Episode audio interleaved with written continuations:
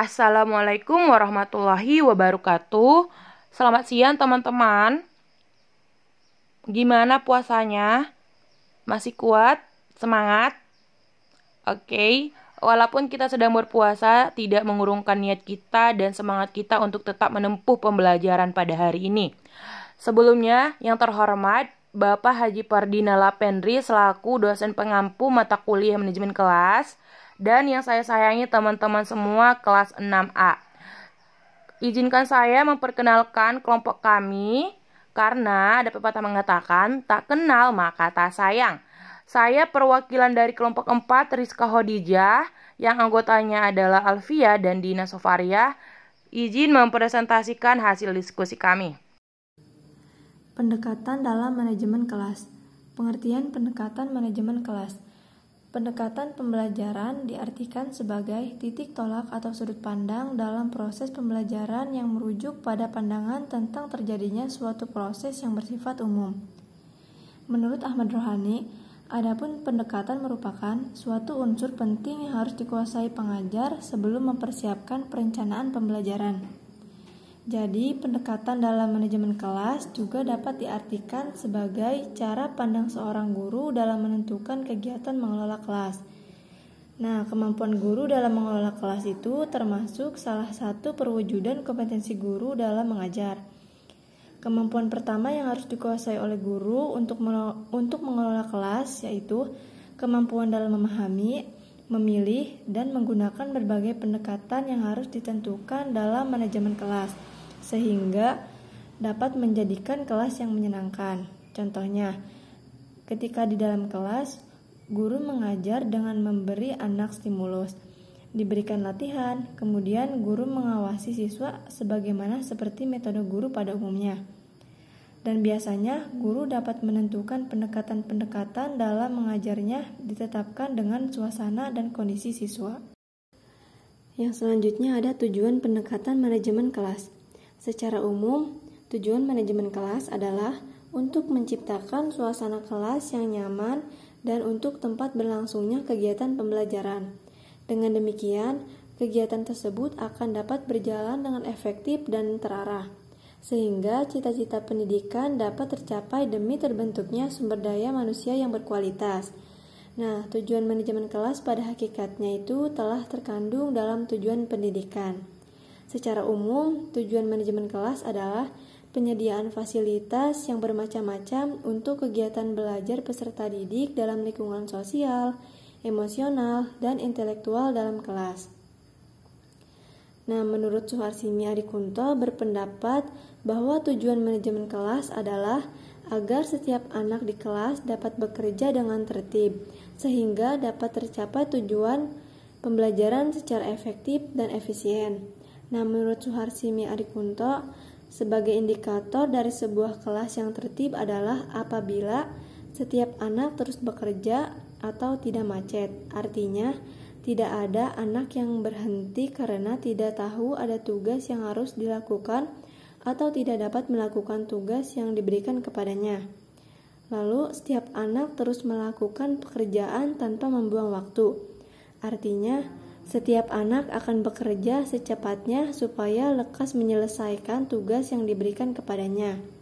Apabila ada anak yang walaupun tahu dan dapat melaksanakan tugasnya, tetapi mengerjakannya kurang bergairah dan meng dan mengeluh waktu bekerja, maka kelas tersebut dikatakan tidak tertib. Yang selanjutnya ada pendekatan otoriter.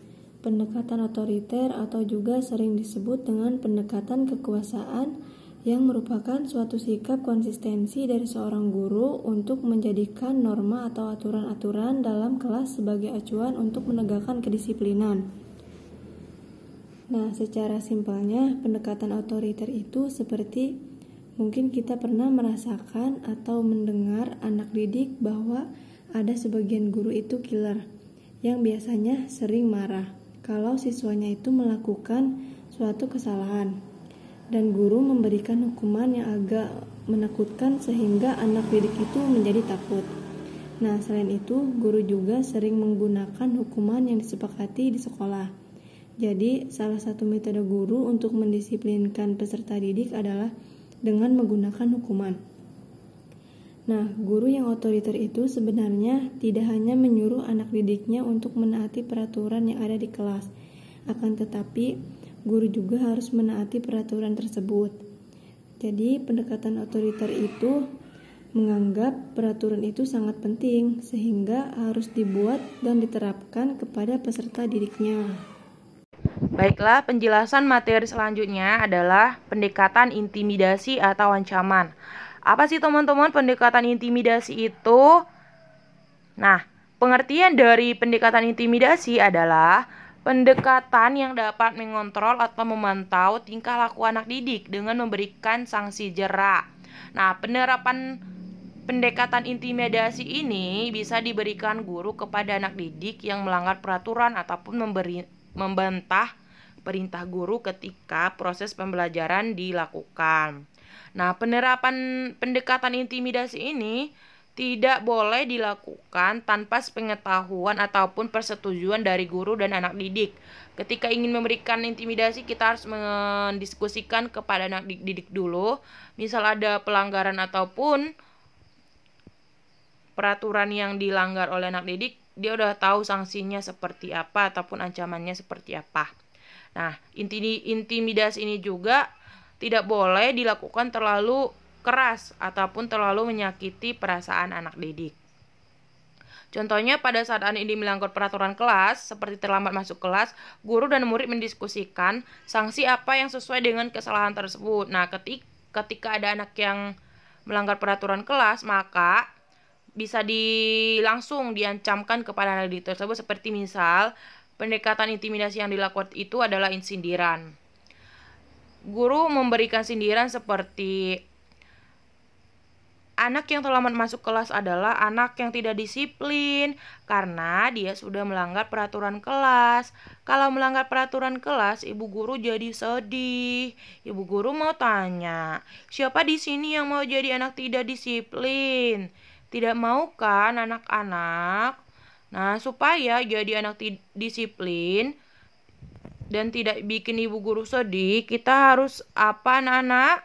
Harus sama-sama mengikuti peraturan kelas dan tidak terlambat masuk kelas. Nah, itu bisa berupa sendiran yang halus kepada anak didik dan tidak menyakiti perasaan anak didik. Selanjutnya ada pendekatan permisif. Pengertian dari pendekatan permisif itu adalah pengelolaan kelas yang dilakukan guru dengan memberi kebebasan kepada siswa untuk melakukan berbagai aktivitas sesuai dengan yang mereka inginkan. Intinya, pendekatan permisif itu lebih dibebaskan ke siswanya selama kegiatan dan ekspresi yang dilakukan siswa itu tidak melanggar peraturan dan norma-norma yang ada di dalam kelas. Nah, di sini juga guru itu berupaya untuk menciptakan kondisi peserta didik agar merasa aman, nyaman, damai dalam melakukan aktivitas kelas.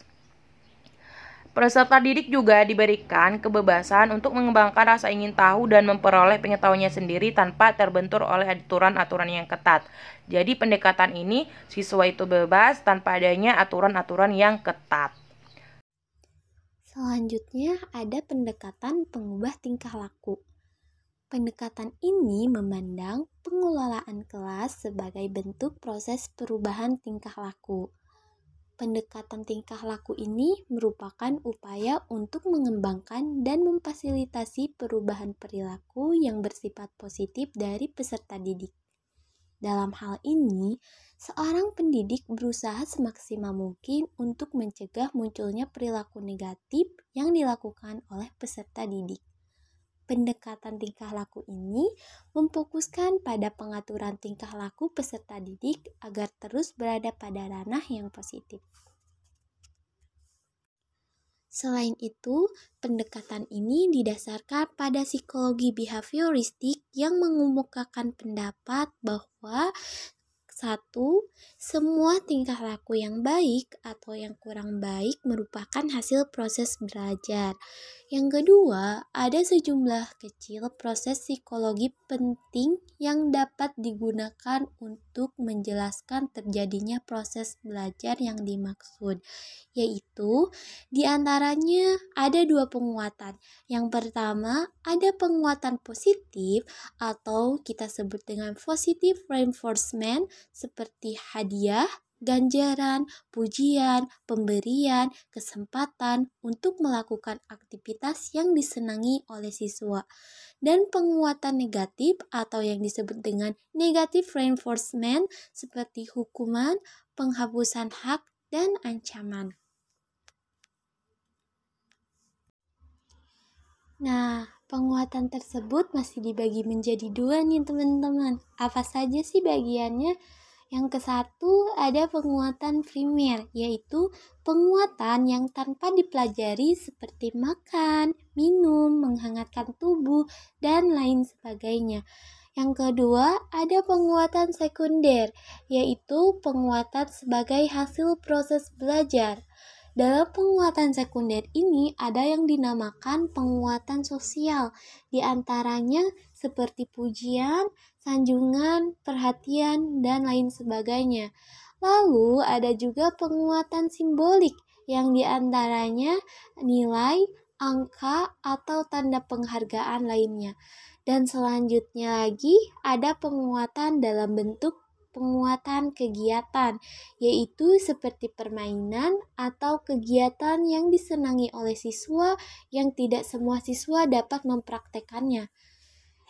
Dilihat dari segi waktunya juga, ada juga penguatan yang terus-menerus atau kita sebut dengan kontinu, yaitu setiap kali melakukan aktivitas.